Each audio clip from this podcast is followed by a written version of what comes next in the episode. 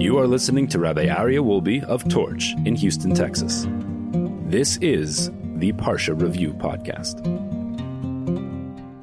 All right, welcome back, everybody, to the Parsha Review Podcast. We are going to do a little Parsha focus. Our Parsha this week, Parshas Vayeishev. Parshas Vayeishev is filled, like all of the portions of the Torah, with a lot going on, a lot to learn from, a lot to grow from, a lot to connect with. But I want to focus our attention on one specific area that we see multiple times in this week's Parsha. We see that Yehuda had two sons, Er and Onan. Er was married to a beautiful woman named Tamar. And as the Torah tells us, without missing even one word, right, the Torah tells us exactly what happens with Er and Onan.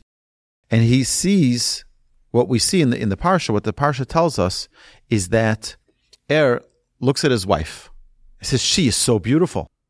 I don't want her to become pregnant because she become pregnant, she may it may compromise some of her looks, and that wouldn't be a good thing.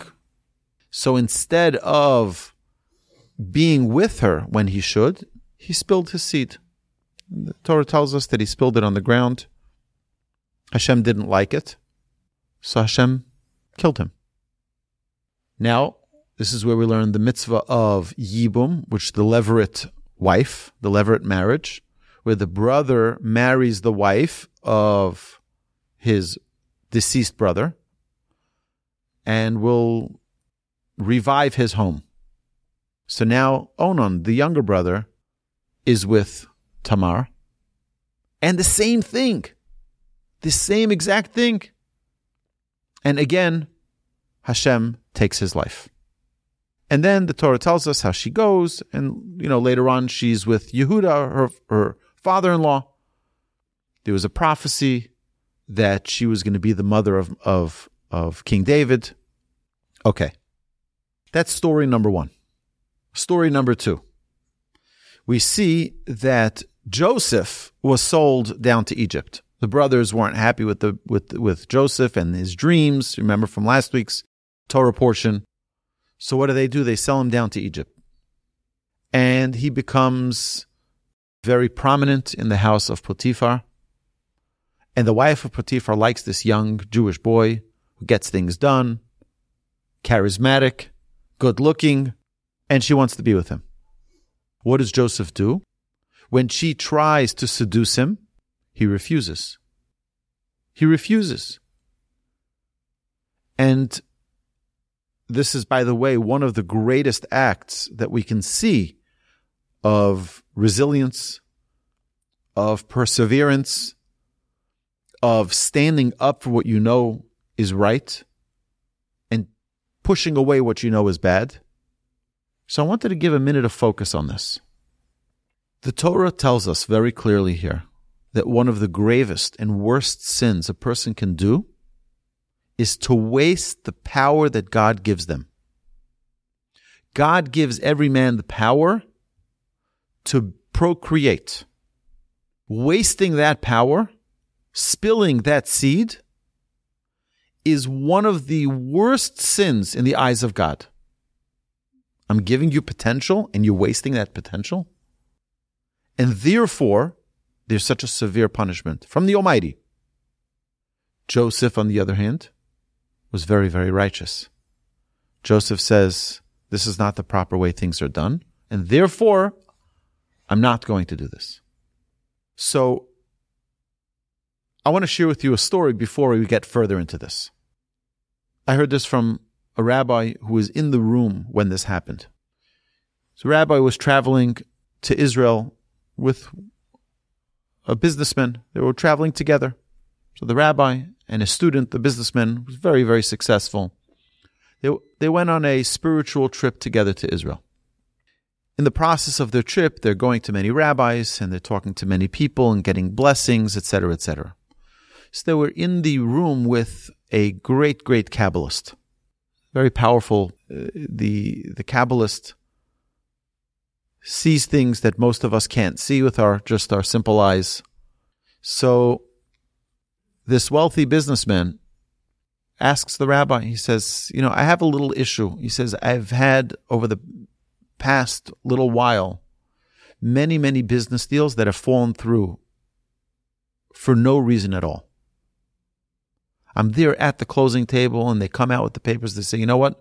We just got a phone call. Someone cashed, da, da, da. Deals fell apart. The next deal fell apart. Next deal fell apart. It's like, what's going on? So the rabbi says, the Kabbalist says, Are you sure you want the rabbi here with you? Before I tell you. He says, Yeah, no problem, no problem. He says, Let me tell you why you're not being successful with these deals.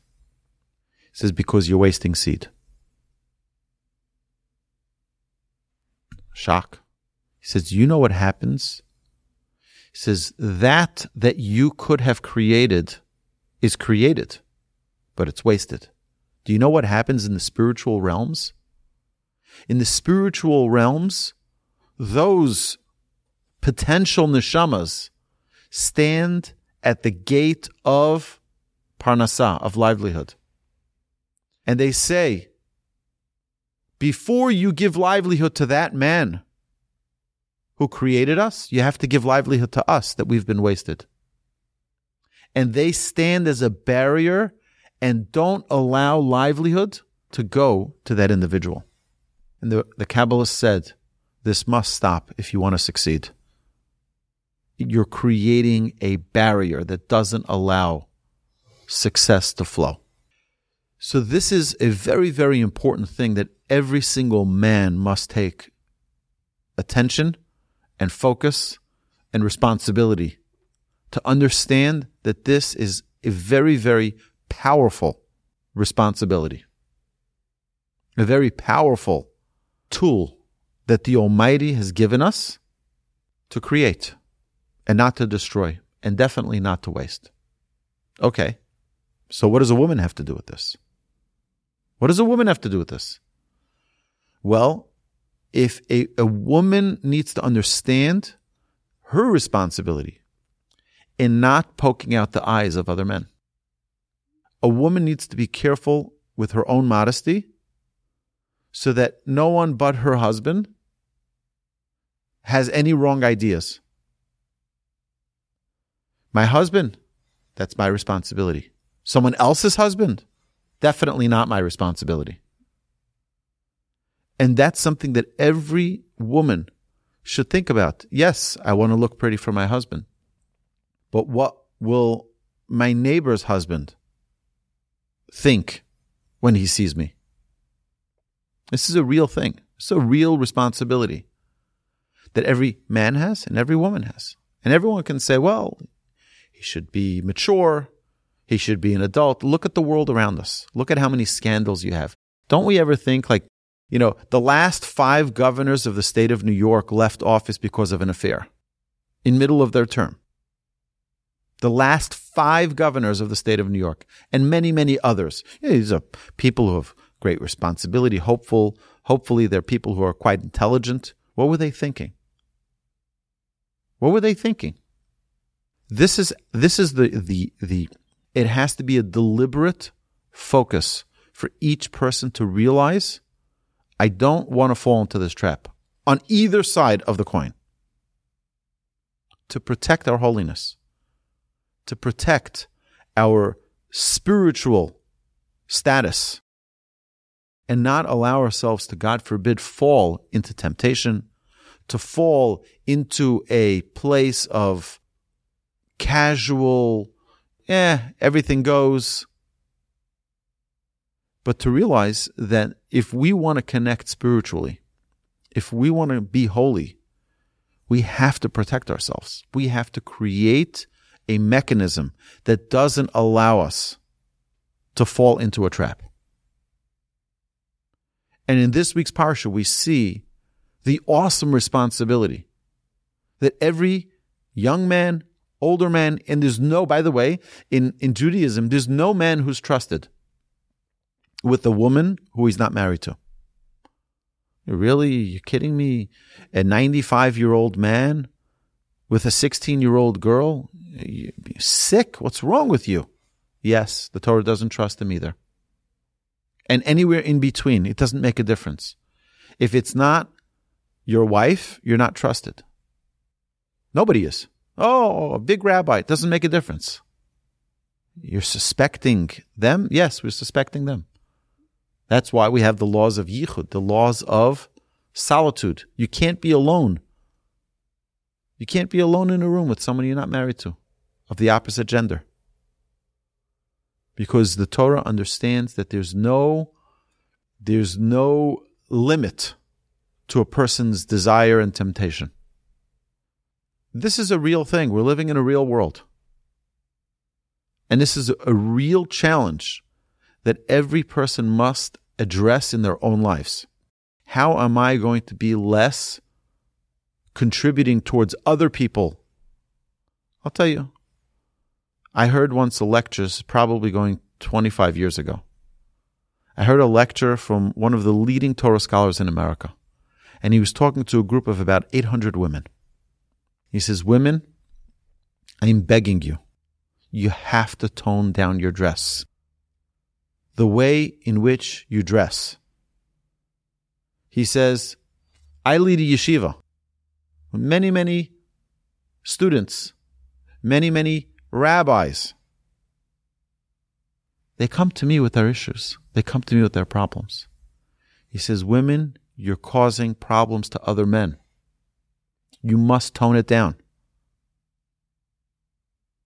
Good, you want to be beautiful. You're obligated to be beautiful for your husband, but not for your neighbor's husband. Tone it down. That's point number one. Point number two is that it is an obligation for every single person to protect themselves spiritually, to create a mechanism of defense for their spirituality. We have to create that for ourselves. We need to guard our eyes. As we say in the Shema every day, the eyes are the doors to our temptation and desires. suru levavchem inechem zonim In the last paragraph of the Shema that we recite every single day, we say, and do not explore after your heart and after your eyes, which you sinfully follow. That's the reality. We go to a mall. What do you think you're going to see? You're going to see modesty? You go there. What do people think? But people don't think.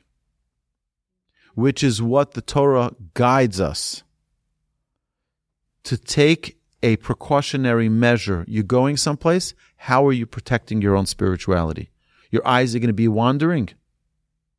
And that's not going to bring you good things. We need to protect ourselves. By the way, you don't have to go to a mall. Any computer, any smartphone has access to the entire planet, to the entire cyber world of amazing things and terrible things. If we don't have a measure to protect ourselves, if we don't have a mechanism to protect ourselves, we can fall prey to temptation as well. So if there's something that we can take out of this week's Parsha, we can take an example from Yosef. Yosef doesn't say, look, I'm going to be a gentleman and I'm just going to be, no, no, no. He runs. She grabs him, tries to grab his clothes. He leaves his clothes in her hands. And he even sits in prison for 12 years. For 12 years. For what? What did I do wrong? It's worth it to protect my own spirituality. To not allow myself to fall to a situation where now my spirituality is void and null. This is a responsibility that each and one of us, each and every one of us, has when we go about our lives. And if we can instill this in our children, that our children should understand that they are responsible for their own spirituality, for our own physical well being, our own spiritual well being. That we need to guard ourselves and figure out a way, a, a, mechanism to protect our spirituality. Aaron Onan fell into this trap. and they were punished severely. Joseph didn't fall into this trap. Joseph ran for the hills and was willing to be put into prison and not allow himself to fall spiritually. What are we willing to give up to maintain our spirituality? I'll tell you that every year at the uh, Super Bowl, so we generally tell our children, invite your friends, and we'll do a Super Bowl party at our house. And we watch the game. But at the halftime, when it's the immorality on display, we close the broadcast. We all go run to the shul, which is right across the street, and we all go learn for a half hour. Protect yourself. That's, that's what we're trying to do for ourselves, but also teach our children. We are responsible for our own selves. No one's going to take care of us for us. If it's not important enough for us, it's not important for anyone else. This is our responsibility. This is our duty. So Hashem should bless us all. Hashem should protect us all. That wherever we go, wherever it may be, we should always have the ability to stand upright for what is spiritually protecting us. Not allow ourselves to get carried away with desires, with urges, but to keep ourselves in our core. We all want to be holy. Hashem should help us always protect our holiness, and Hashem should give us a really, really beautiful Shabbos. Amen.